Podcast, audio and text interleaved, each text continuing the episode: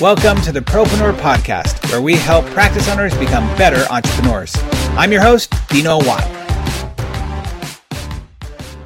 Tonight, let's get on to tonight because I'm just excited to have Mike here. I have known Michael for, gosh, 15 years, Michael?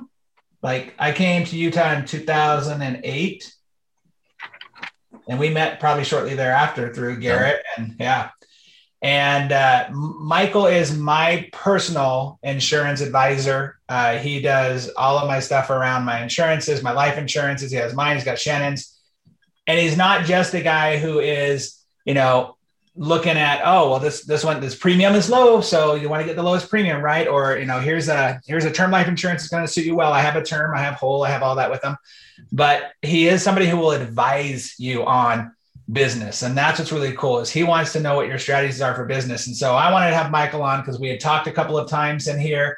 The conversation of finances and money has come up, retirement, what's happening, what's going to be going on in the future. And Michael's one of the smartest guys I know. You all know that not next month, but the following, we'll be having Jim Do on. And that's a different type of planning because he's more of a, a uh, uh, advocate for you, whereas Michael actually has the products and things to talk about what I love about Michael is he's going to go through his whole process with us of how he looks at a client or a business. And it's going to give us some really good insights into that. He is the author of the book, What Would the Rockefellers Do? which uh, he'll explain a little bit more about that as well. But I fully trust him being here. I'm, I'm super honored to have him here. So take a lot of notes, be ready to ask questions. He's going to take some questions later on. He's going to give you guys some free stuff too that I know of. And uh, I'm excited about that. So, Michael, take it away. Well, again, thanks for having me on the call, Dino. Uh, it's been fun over the years to to uh, do business with you, get to know you, assist you personally, and then to have all those business conversations. I'll be 50 years old this August. Uh, my wife Wendy and I have been married almost 28 years. Our daughter Kennedy turns 26 this summer, and our son Caden's 22. And when I'm not in the office advising on finances and money, I do race an off road vehicle. I live in southern Utah. I race in Nevada, Arizona in a series called Best in the Desert.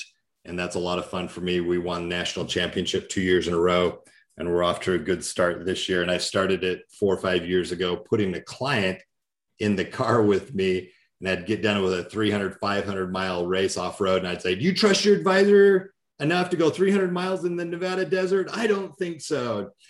And then we started winning and we got sponsors and BF Goodrich tires and Can Am from BRP up in Canada. And uh, now I have a mechanic that I pay to sit beside me as a navigator in case we break down and he can he can help uh, put the car back together if we need that. In 1993, I was engaged to my wife, Wendy. I was going to college here in Southern Utah. I wanted to become a CPA. Love numbers, love money, finance. And I took a job that I thought would be great to have part time while I was going to college, and it was to sell cell phones. So, for those of you that had a cell phone in 19, the early 1993, 94, it was the Motorola brick phone if you remember that, or you had the bag phone prior to that, which was the full three watt phone. And I found myself prior to college starting back up in September. I started August of 1993. I made $20,000 in 30 days selling cell phones before college started back up in September. Wow. I finished college, continued to sell cell phones through 1999, making no less than $250,000 a year and I hadn't made 20 grand in a month, let alone in 30 days in 1993. That exposed me to all sorts of things financially investments, convenience store down in Las Vegas, real estate with my father in law, made money, spent a lot of money, and learned a whole bunch about money. So I got into the financial services industry in 2000. I first interviewed at Merrill Lynch because I thought that's where the solution was during the 1990s. It was the dot com era. You just through era, you threw money at the stock market and it went up. And so I, I remember taking my tie off, having to sell it to this guy in an interview at Merrill Lynch. A good friend of mine from high school worked at Merrill Lynch. And I thought that was a solution, right? High risk equals high reward, low risk equals low reward. And in that process, being a high fact finder, I researched a life insurance company called Guardian Life. That's where I met Garrett Gunderson, who's my co author of What Would the Rockefellers Do? Maybe some of you have heard of Garrett Gunderson. That's how I met Dino years ago, was through Garrett. And Garrett and I and two other gentlemen became business partners in 2000. And it went from it went from I can sell these products in the financial services industry to what's true and what's not true about money. However, I hadn't learned the lesson about high risk equals high reward. So if I drew this out, you guys have probably seen this and heard of this before, but high risk equals high reward, low risk equals low reward. You guys have all heard this, probably participate in this and some sort of allocation of money in the stock market. Well, in 2007, I found myself having lost $4.8 million in a bad investment. And it was my entire family's life savings, kids' college education, everything was in this investment that I lost. I didn't, as a result of that, just real quick, and I want to get into the solution side of things because I'm building up to this. I didn't work in 2008, 2009, 2010. I got back into the industry in 2011 with a conversation that I had with Garrett Gunderson, which is you can choose to extract the lessons from that experience, apply them in your own life, and share them with others. And I did just that. Thank God it allowed me to pull out of that. I almost took my life over losing that money. I almost left my family. My family almost left me from all of that. But what was created from that was Vault AIS and what I'm going to now share with all of you to gain clarity around AIS.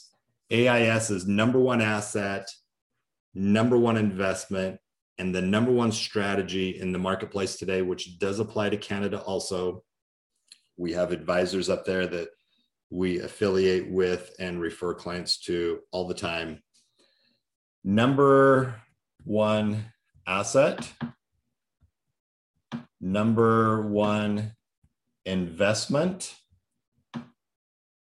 and number one strategy. When I meet with a client for the first time, I look at everything that they're doing on a macroeconomic basis, including their business, their personal finances. And we look at it just like you would if you're looking at teeth and how to line and straighten and x-rays and everything else. There's a whole picture that takes place. And by the way, I did just have a sinus lift almost six months ago. And I'm excited to go back in and get that thing taken care of and filled in on uh, here in a couple of weeks. So I've been having some some work done recently. Number one asset. You, the individual, are the number one asset in your life. Put your oxygen mask on first before assisting anyone next to you.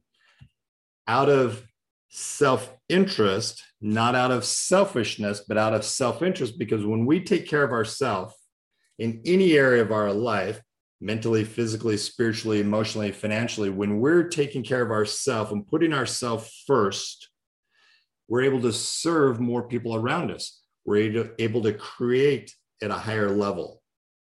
Does anybody disagree with that or have any questions about that in any way? You know you probably share a lot of this similar philosophy and coaching? You guys probably all live by this. To take this a little bit deeper, there are two balance sheets that we all have in our life. The first balance sheet has assets and liabilities on it, and it's that of a property value balance sheet. We list the assets, equity in our practice, equity in homes, savings, and investments would be assets, maybe some adjoining liabilities and leases and things that we have. Pretty simple assets minus liability equal the equity in our property value balance sheet. But all of us have an adjoining balance sheet that I call an HLV, human life value balance sheet. Human life value, our mental capital, our education, our morals, our values, integrity, our uh, commitment to continuing to learn and, and pay for coaching and and and committing to a life of lifelong learning because the self-interest of doing that is we're fulfilled the most and we create the most for those around us. Human life value is the source and the creator of all property value in our life the ability to go to school and get an advanced degree in not only dentistry but orthodontics and to be able to practice in that area as a profession is your human life value. It takes that to then go exchange in the marketplace. So you guys know this. We circle both of these in working with our clients. And we have a conversation why we named our book, What Would the Rockefellers Do to Think Legacy? Thinking legacy empowers us today to think about future generations because of the self interest that we gain in doing so. We gain more clarity in our own life when we're thinking legacy. We're clear about what values, morals, things that we're going to live by today, principally based, guided in our life today. So we benefit from that. We put it in formal estate planning documents.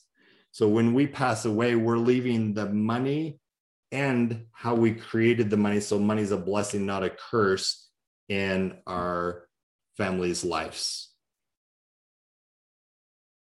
We don't know when we're going to die, but we know we will die someday. And so the conversation that I have with clients around estate planning is that of packaging up in a, it in a way where we're leaving both and the, again the self-interest in that is that we gain clarity about what we stand for versus what we don't. And yes, we do write about I we did write about that and what would the Rockefellers do. So number one asset is you. Number one investment in each of our lives has two main characteristics. Number 1, control, and number 2, human life value. your ability to produce, to run your practice, to work on patients, to be able to be the CEO, all the different hats that you wear within your own practice, whether you're bringing on an associate doc, it sounds like, Dino, you're saying someone's not on the call because they're interviewing someone. Is that correct? Yeah, but a, a team member, but yeah. A team member. Yeah. So anything to do with your business. If you think about your practice in orthodontics and in dentistry, it's what's put the most amount of money in your pocket. It's what will continue to.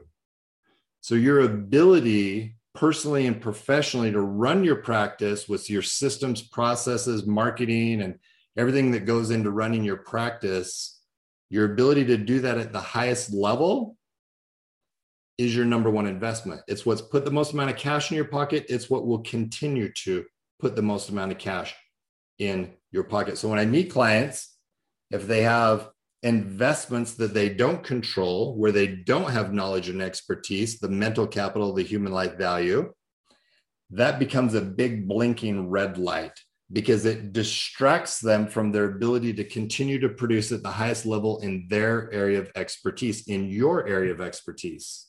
It's exactly what happened to me. I got distracted. I got persuaded. High risk equals high return you know what? The reality is, I got bored. I got bored with my current business and I started looking for the solution outside of myself and outside of the acre of diamonds, which was my own business at the time.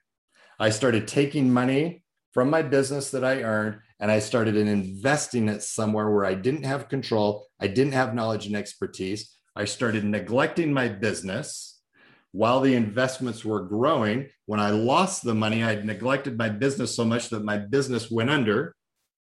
I then lived off of my savings. And again, thank goodness there was enough savings there that allowed us to stay alive for those three years and to be able to get back into the business and gain this clarity that I'm sharing with all of you today. If you find yourself getting bored and not seeing yourself as the number one asset, not seeing your business as the number one investment, That's the first place to start. Dino is a resource, myself is a resource to be able to identify that, look at where money is going, and not just money, but time and attention. What do you put your what are you putting your time and attention into? All right. Your number one investment is your own business, the career that someone in, is in. Anything that we can do in and around us that allows us to be able to produce at the highest level. The way we take care of ourselves is the number one asset. Systems, processes, people, taxes, accounting, knowing our numbers, all of that is number one investment. And it's limitless as far as uh, what we can do there. When we get bored in our own relationship with our spouse, when we get bored at parenting our kids. Oh, that's true. Yeah. When we get bored in our own life and we don't mix it up and have the variety in our own life as far as working out or what we're eating or what we're doing, we crave that variety. When when we were going to school and we have the we had this thing that we're working towards that we we're striving towards, we were extremely motivated. And then we build this big business and if we don't continue to build and we get bored, then we start looking for the solution outside of ourself and outside of our number one investment. And totally you guys either experienced this or you know someone that has. I'm sure I'm alone. I'm sure I'm totally alone in this. you are alone. You're the only one, myself and you, Dino. Okay. That's number one investment. Number one strategy. Okay. Then what do I do with cash that I'm not able to put back into myself and back into my own business and career? Where do I save that cash? What are the characteristics that I'd want to have around that cash? Number one, cash that you're going to save, not invest. So investments are in ourself and in our core business where we have knowledge and expertise and control. Those are the investments that we make.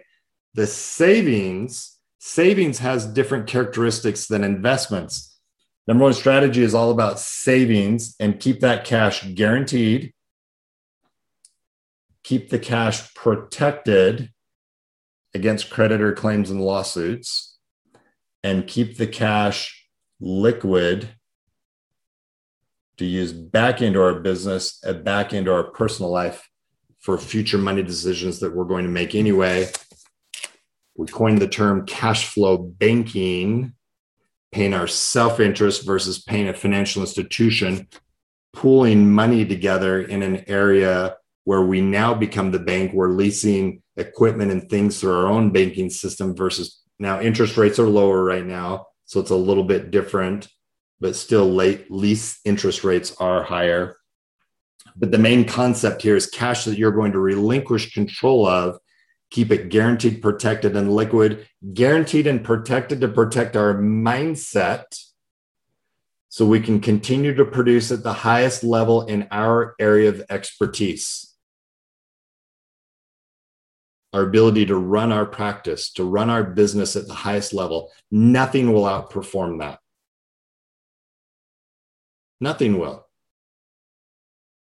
Our ability to, to to be more efficient in our systems and our processes and everything within our business that's where the investments are made. Marketing money and tables and equipment and things of that nature. That's where we invest time money effort and energy.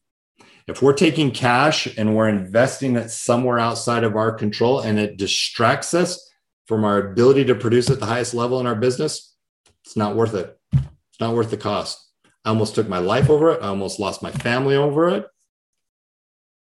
I didn't come from money. I paid my mom a hundred bucks a month rent my senior year of high school.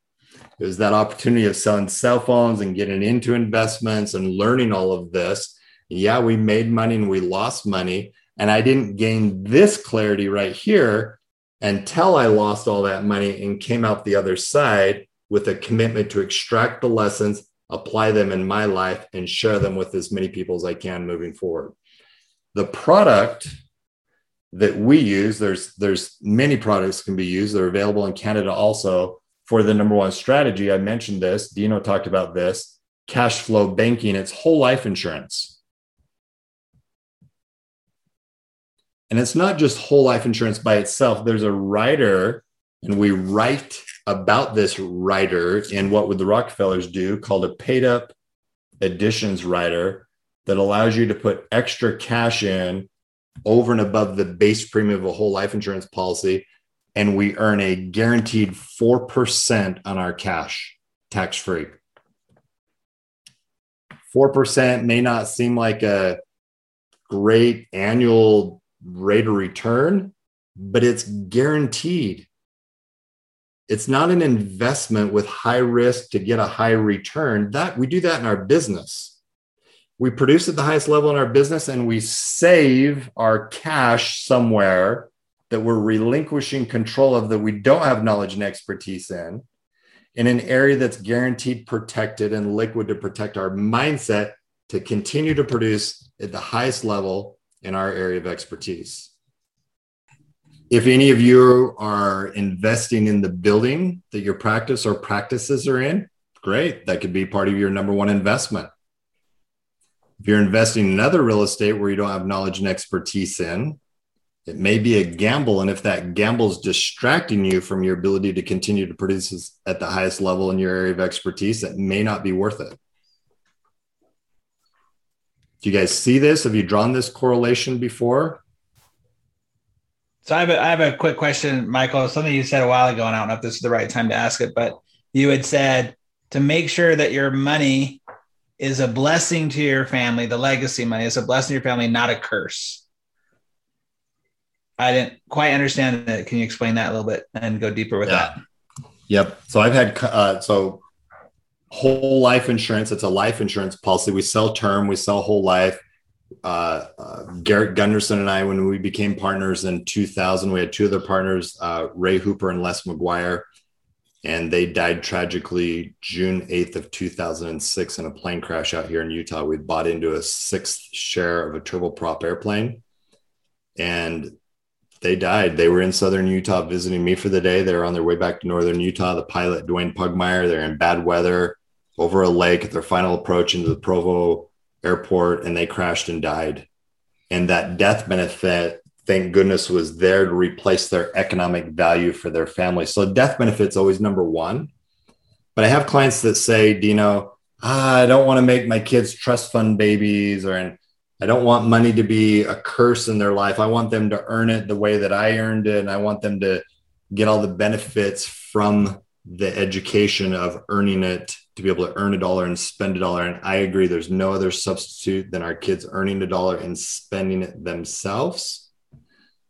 So the estate planning is essential. Chapter 12 of what would the Rockefellers do is devoted to completely to the estate planning side of things. We brought Andrew Howland, the estate planning attorney that we use, to talk about this. That if we died at an earlier age and money from life insurance, our practice, and real estate, and whatever other holdings we have is left to our kids, and the kids are younger, we want strings attached.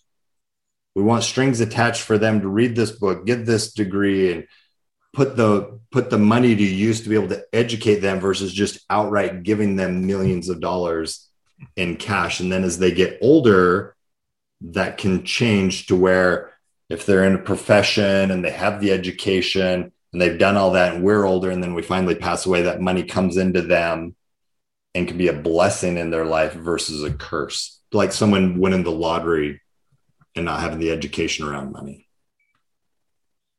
does that answer your question, Dino? Yeah, yeah, that makes a lot of sense. That, yeah, I love I love that uh, idea too of having it merit based that they they earn it. We've been we did that when Andrew's my attorney too, and when well said when we did that years ago with him, and I think that's just a smart way to go. Yep. All right. Um, hey, Michael. Sorry. Yes. Quick question uh, regarding the whole life policy. Is that a vehicle then to uh, bring money back out of for retirement use or whatnot as well? Yeah, yeah, great question, Todd. And you you're in Canada, correct? Correct. Yeah. Yeah, and they offer these policies up there also. Um, so yeah, I have my personal practice here, Vault AIS. I have the, my personal residence, and and then we have all our whole life insurance policies on my life, my wife's life, and our kids' lives. And I keep a certain amount of money in the bank locally. I put everything else into the whole life insurance policies. If I ever need to use any of the cash in the whole life insurance policies, it's liquid where I can. But my intent is to not touch it unless I need to for some sort of a banking purpose. But that I'm going to use all that money in the life insurance policies to retire on tax free. Correct. Does that answer your question? Yeah, you bet. Thanks. You're welcome. Let me show you guys this.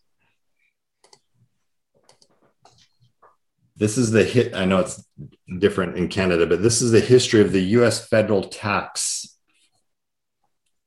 There was no federal income tax in 1912. It started in 1913 at a low rate of 1% and a high of six. Lasted for three years. The high skyrocketed. It went to 15 and then skyrocketed over 60% we're at 37% federally, federal income tax. So for if we have income over a half a million or more, it's taxed at 37% federal. It's not state, it's not other tax, it's just a federal income tax. It's been as high as 94%. Can you imagine paying 94 cents out of a dollar in federal income tax? Ronald Reagan was making movies and he got into the 70%. It was as high as 70% then. He lowered it down to 28%. One year he had it at 27 and a half as the high. The high today is 37.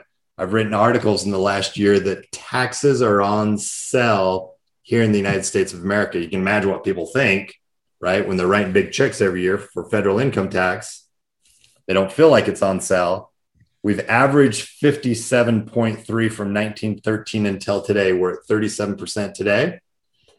We all just experienced here in the United States the CARES Act a year ago.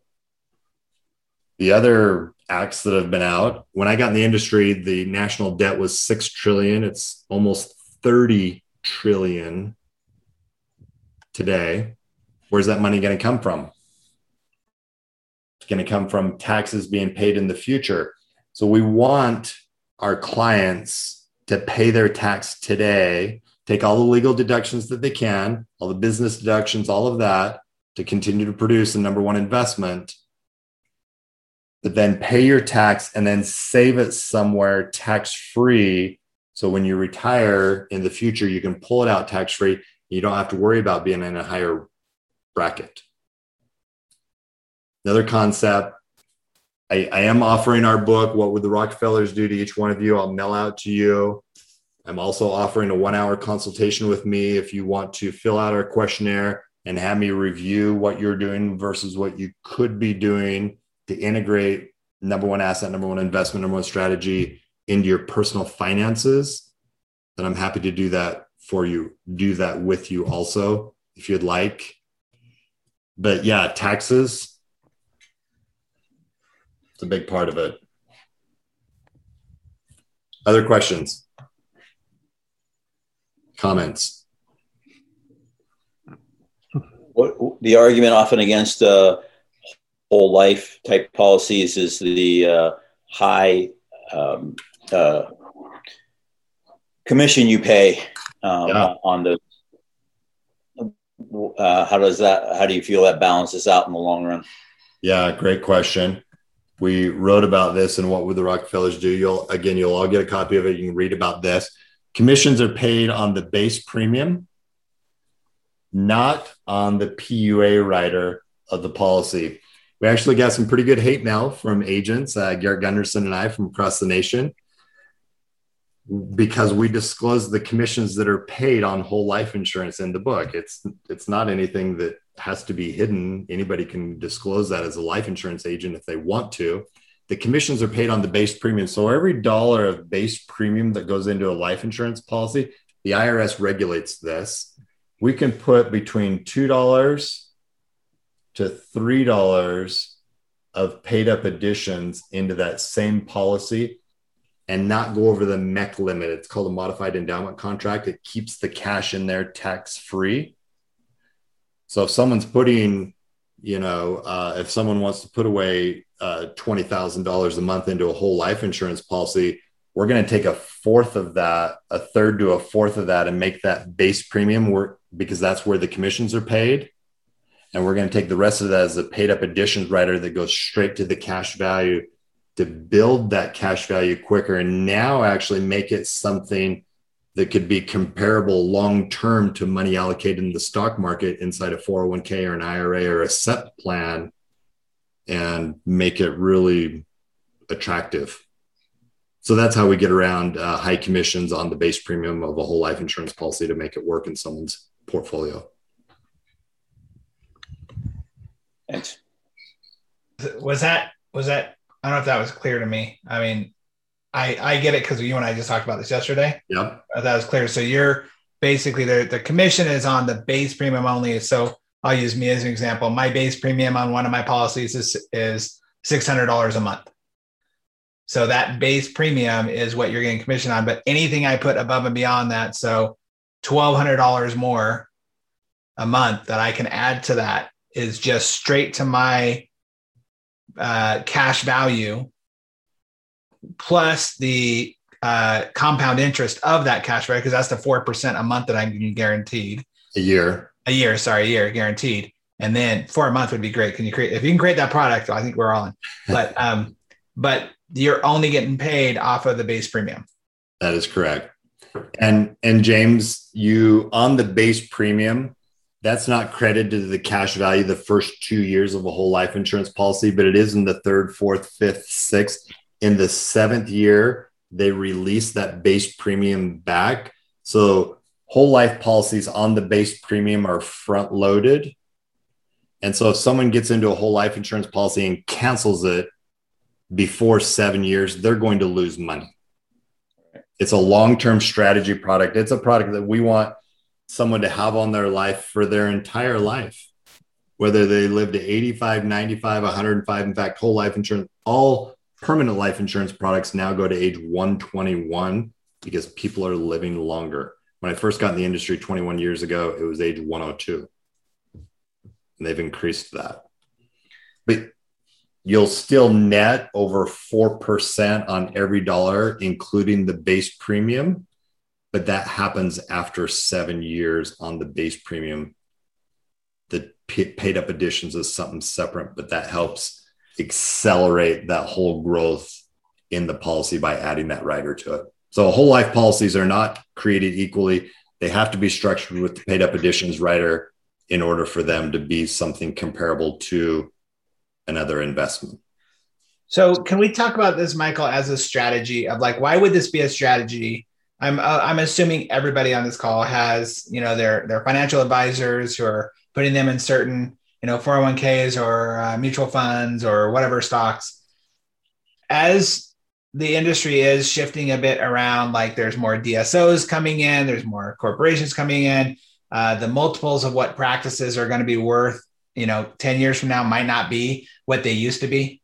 So, how would somebody use this as a strategy for not just retirement, but if they want to invest, say, more into another practice or um, and, and, to grow that business, like what would this, what have you seen? Whether it be, I know you have some ortho clients, but what strategies have you seen being used? I know me personally, I'm looking at it to use it for, you know, if I'm going to invest in, in, in a real estate of my own home, or even if I want to buy a car later on, I'll be my own bank. I, I get that. We've had those conversations, but how would they use that in this scenario? This is an exponential growth curve. This is the cash value of a life insurance policy. When you purchase a whole life insurance policy from a mutual life insurance company, not a stock life insurance company, there's two types of life insurance companies stock and mutual. You want to purchase it from a mutual life insurance company so you participate in the dividends or the profits of that life insurance company and an article and written in the book on mutual life insurance companies. Mutual life insurance companies in the United States of America are the safest financial institutions we have, safer than banks, safer than any other financial institutions. They have to keep dollar for dollar in reserves. Banks only have to keep seven cents on a dollar in reserves. So the life insurance company that issues the life insurance policy contractually guarantees with you that they will lend you their money based on the amount of cash that you have in your life and life insurance policy. So if you have a million dollars of cash value build up in your life insurance policy, you have a line of credit with the life insurance company up to 96% of that cash value. No questions asked. So if you want to take a half million dollars out and go purchase or open up another practice and you don't want to do an SBA loan or something like that, they're going to charge you 5% and they will lend you their money and they put a lien against your cash value so your cash doesn't break that exponential growth curve. You're earning a guaranteed 4% on your cash plus the dividend. The dividend is not guaranteed, but very predictable because they've never not paid it in the last 150 years. So we always count it. It's about another half a percent. So you're earning four and a half percent net on your cash. Whether you take a loan from the life insurance company or not, it's going to continue to grow at four and four percent guaranteed plus a half percent dividend.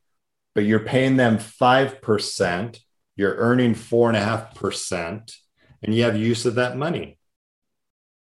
My wife Wendy and I sold our home a year, two years ago. We bought a smaller house, took a policy loan, paid cash for the home so we didn't have all the closing costs. We knew we'd only live in it for maybe 10 months or so while we designed a new house plan and build a new home. And then we secured a long term mortgage because interest rates were only 3.5% on the long term mortgage versus 5% from our life insurance policy. But we took a policy loan, paid cash for that small home, and then sold it within a year. And it was just the ease of getting that money. So, whether you want to use it for equipment, whether you want to use it to open up another practice, you have that money available through a policy loan if you want to use it like that. And so, with your house scenario, when you sold that, if, if you sold the other the smaller house and you made a profit off of it, that just roll is work like an IRA where it just work, rolls right back into your life insurance? No, it's separate. So we sold the home. We did make a small profit on it. We just pocketed the profit and then we paid off the policy loan to the life insurance company and they released the lien against our cash value, which made all that money available again. Oh, so you just paid it all back. And then you, on that pocketed money, you could have also then, if you wanted to, use part of that pocket of money for your one time a year dump in, dump to into their policy, right? Yep. Yep. And there's more advanced strategies around that that I could go into with each one of you and individually around what's taxable, what's not, and and how to do some of those policy loans if you're looking at doing that but most of our professionals they're just focused on their practice producing at the highest level and peeling off you know 20 to 30% of their profits and socking it away into the whole life insurance to build that up as large as they possibly can to be able to retire off that amount of money in their life insurance policies can you go into that part though because if they're going to retire off of that money is every time they pull out money for their retirement going to be a 5% rate? Yeah, great question. Two ways to access your cash value. We just talked about the policy loan.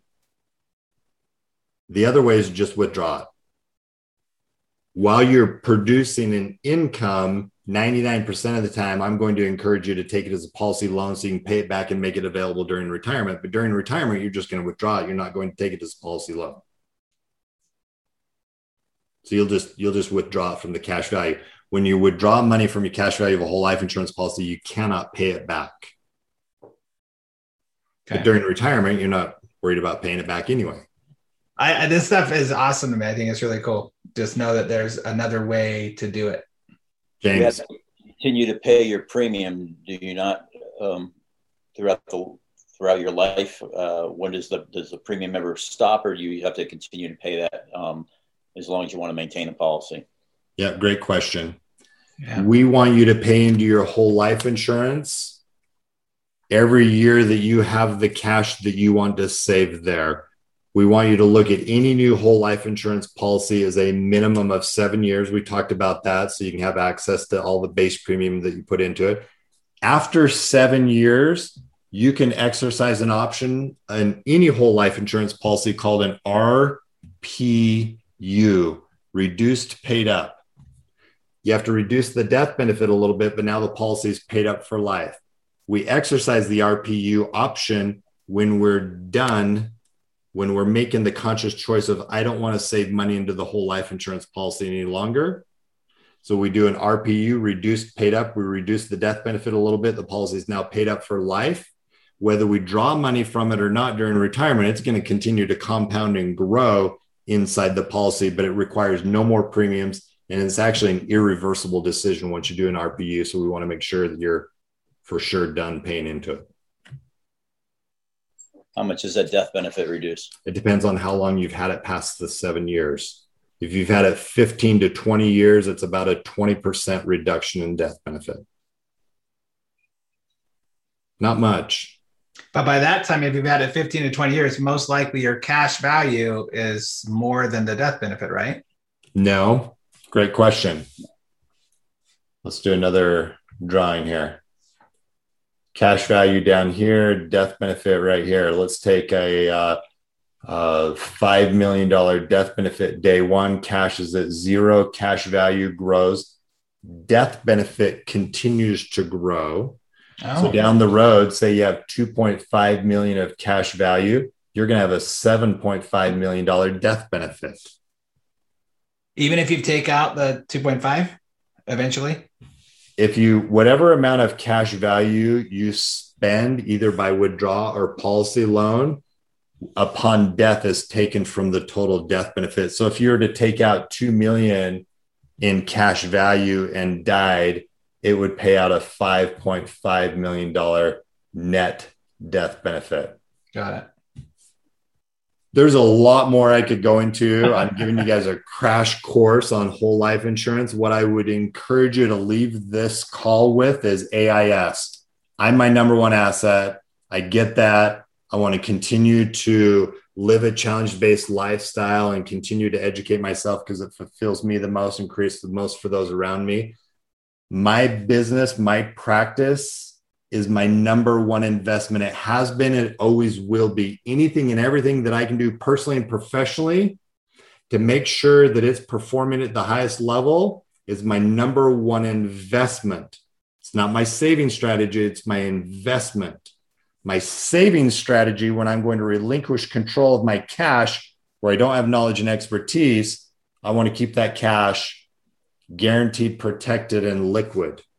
If you're sold on that or want to find ways of implementing that into your personal life with your business at a higher level than you're currently doing, that's when I would encourage you to schedule and meet with me. But we will send you the book with no obligation. You can read about this in more detail. And then the invitation is there if you'd like to to have a one-on-one consultation with me at no charge. So, Michael, I how did you so for me it's a i gotta say there's a little bit of um have to shift my thinking a bit because when you say that the my business is my number one investment to put all my you know because i have control of that business i can call some doctors and and get some more clients on i can I invite more people into the network like that's obviously control of that. But then i think well but an investment of oh i'm going to go buy a, a, real estate or a small apartment complex or whatever. I guess the flip the switch in my head is and those can be very lucrative and i have almost zero control over them. Yeah dino if you want to become an expert in real estate and rentals like that then gain some knowledge and expertise. But look at the trade-off. Will it cost you right. Putting more people into your core business by doing that. If it doesn't and you have a desire to do that then gain expertise and knowledge in it that can become a number one investment for you also. But too many people like myself just put money there based on other advisors telling them it's a good deal where they have no control and no knowledge and expertise.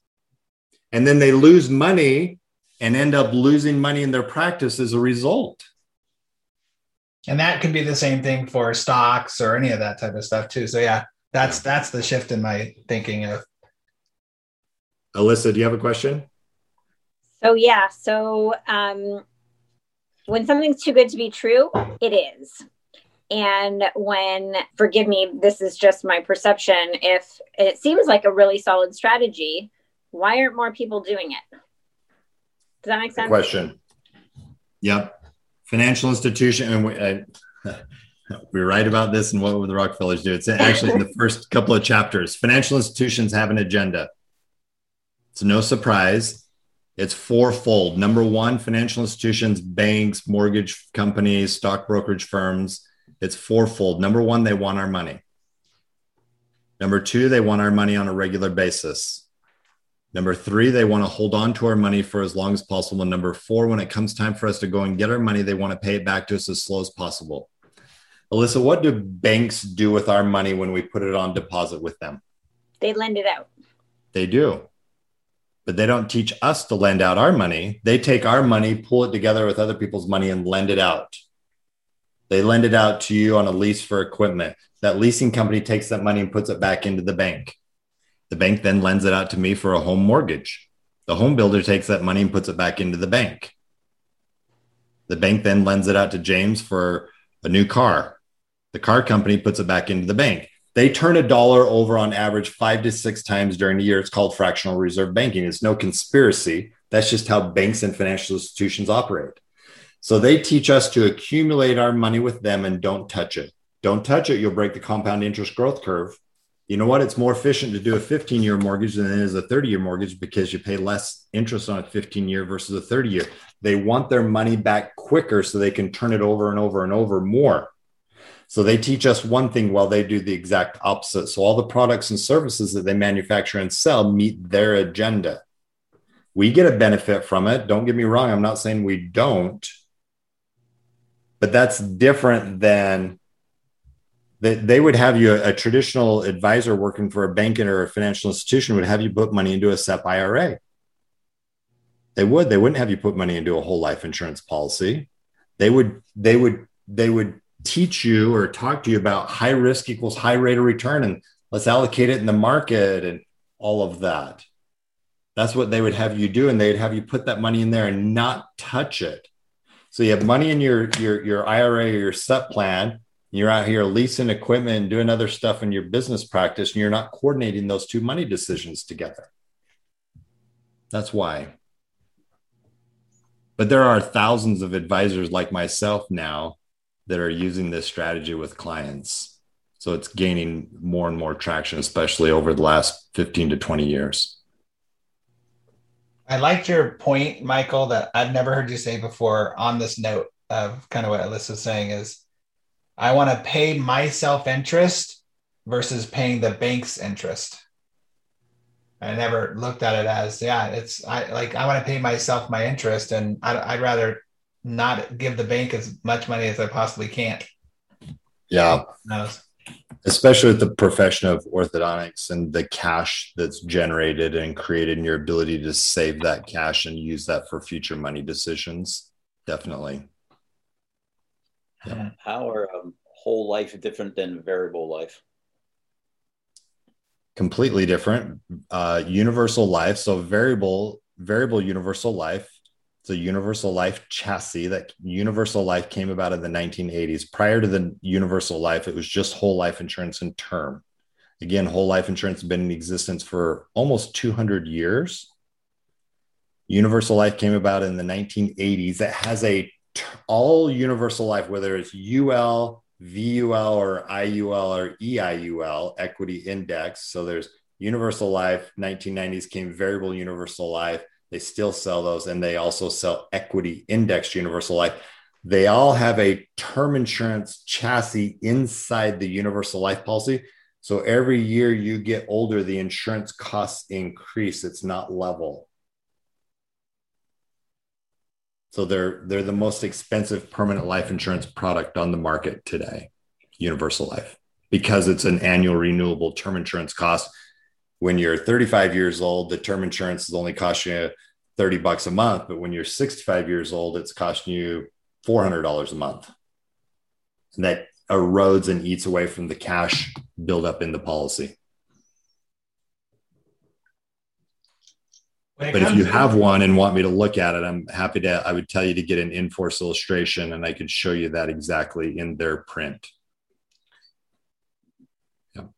when it comes to um, kind of the legitimacy of something like this is it i don't know if it's you or if it's something i read about that banks typically have whole life insurance policies that they carry on themselves and on some of their employees oh, Thank you. Do you know it okay. is in here? Okay.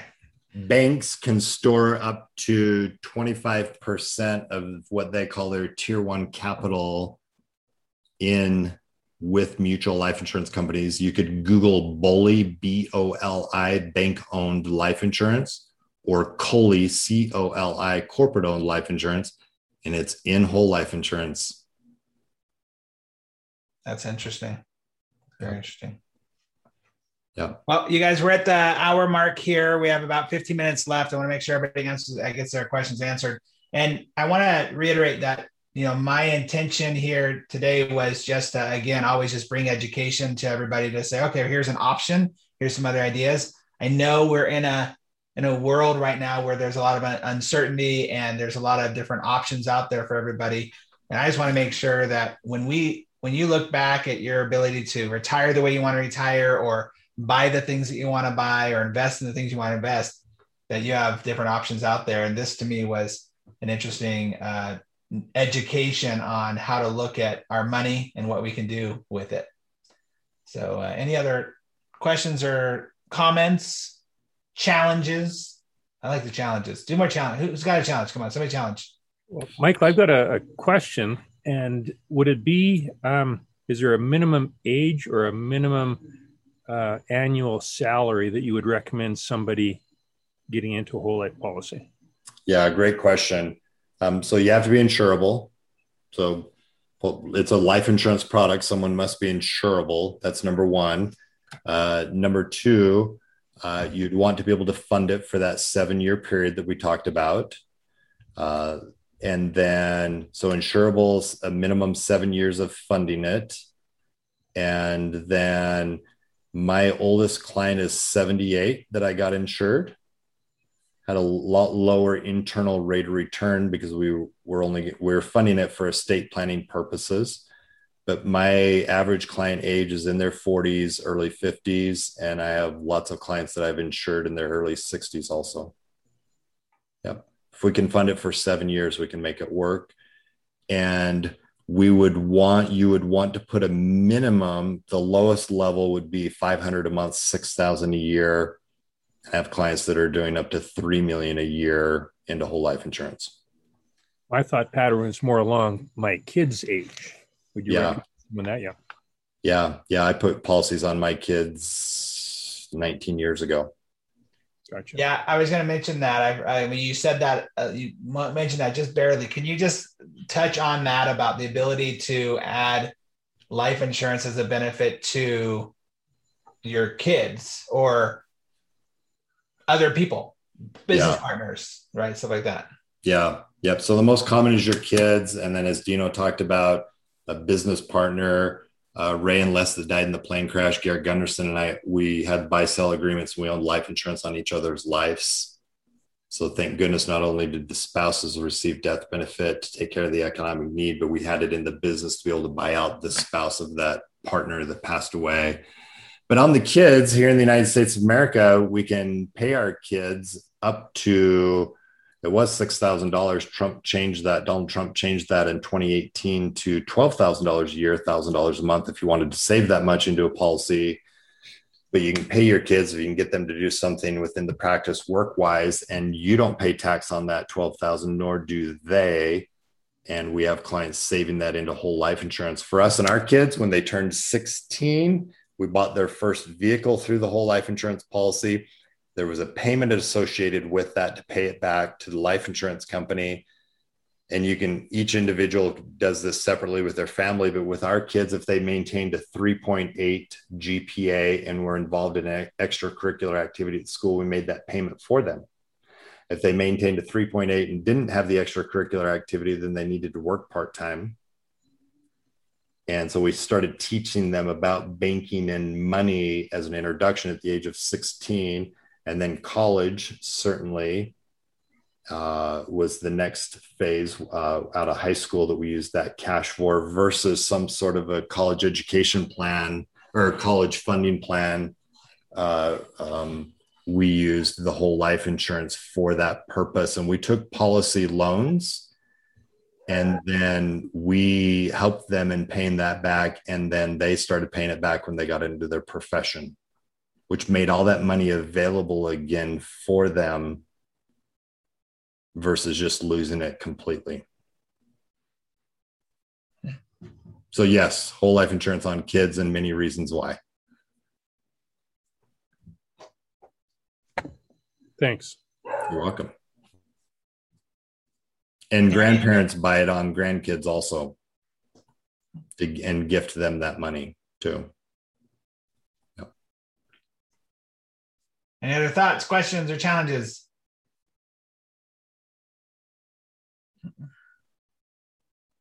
It's your opportunity. It's the typical commission on a uh, on a policy there, the base premium. Then what is it, thirty percent or sixty percent? What is it usually? Fifty five. Fifty five percent. Yes.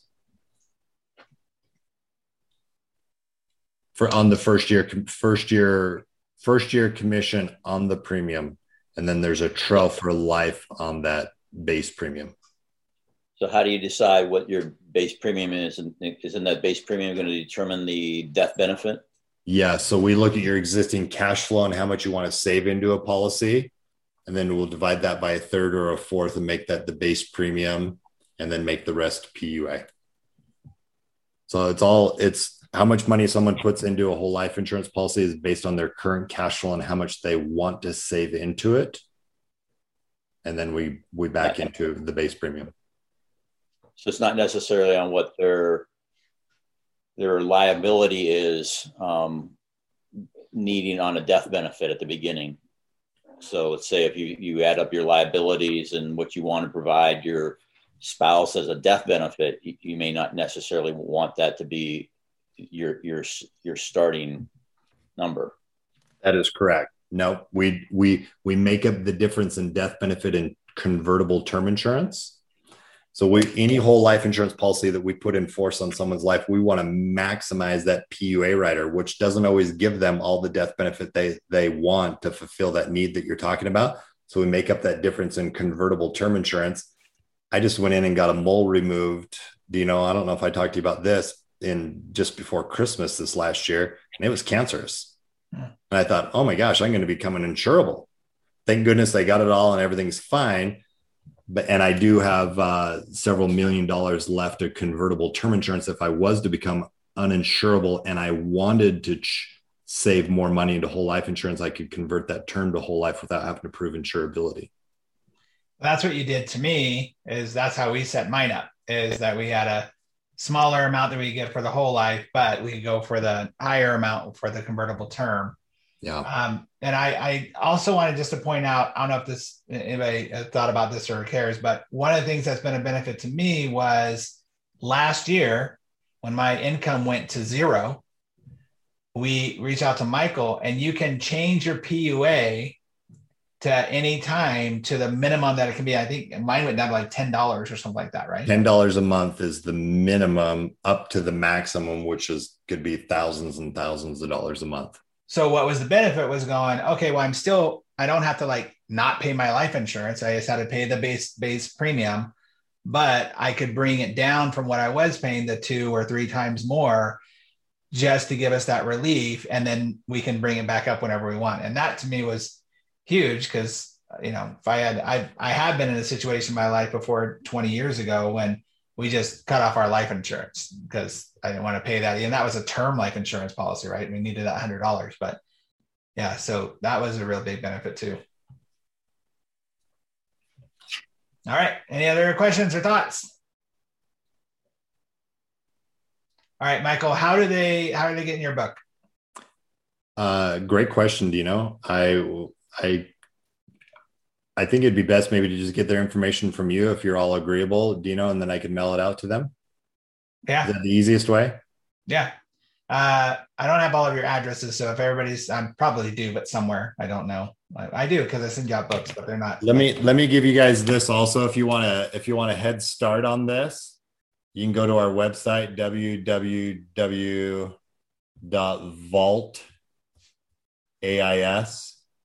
www.vaultais.com.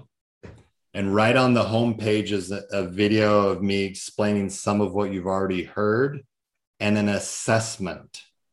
The assessment is very detailed. There's 10 key areas of our life financially. If you want a head start prior to getting to the book, go on, take that assessment, look at those 10 key areas of your life of where you are currently versus where you could be with taxes and investments and insurance and savings, number one asset, number one investment, number one strategy. All that is part of that 10 areas that you can assess yourself on. And you also enter in your information where it says referred by. Just put dino and that'll give us your information. We can get the book out quicker to you. All right so um does everybody send me or send me your just send me an email with your address? If you're not going to do that the assessment which i would that'd probably be easiest for you to do but if not just give that to me remember if you guys are up in Canada, that book's going to take at least a month longer, but still, um, I have experience in that. Um, uh, so go ahead and do that. Um, Michael, thank you for spending your time with us and, and sharing welcome. with us. Really, really appreciate it. You're um, welcome. One of the things that you know we talk about here in the network, you guys, is my three P's, right? Proactive, productive, and profitable. And I just think that stuff like this, understanding these type of even strategies that are out there, whether you utilize them or not, at least be able to have a, a, a cursory conversation or knowledge around them, I think is really, really important. And I just believe in being proactive in everything that we do. So I hope this helped you feel like it was uh, something that you could add to your tool belt of understanding and knowledge. I highly encourage you all. I mean, I'm a, I'm a product of the product, right? So I encourage you to reach out and just even get the assessment, just have a conversation I love how Michael has said, like, there's no no obligation. It's just like getting more information, and uh, that's what I love to see you all do. My hope is that you all, you know, retire with Scrooge McDuck money that you can dive into the the coins and all that fun stuff, right? And I, I whatever that is, maybe this is a, an opportunity for you to do that. Maybe it's not, but it's uh, it's an opportunity nonetheless. So thank you guys for being here. Thank you for uh, participating and the questions that you asked. I hope you guys all enjoyed it and felt it was worth your time. Please feel free to reach out to me if you have any questions. Reach out to Michael, and uh, we will see you all net in two weeks on the first Wednesday of next month. Thanks so much again for listening to the Propreneur podcast. We really appreciate your support. If you haven't subscribed already, please make sure you do so. Also, if you feel like you might be a good fit for our podcast as a guest or know somebody who you think would be, go ahead and email us at dino at dinowatt.com.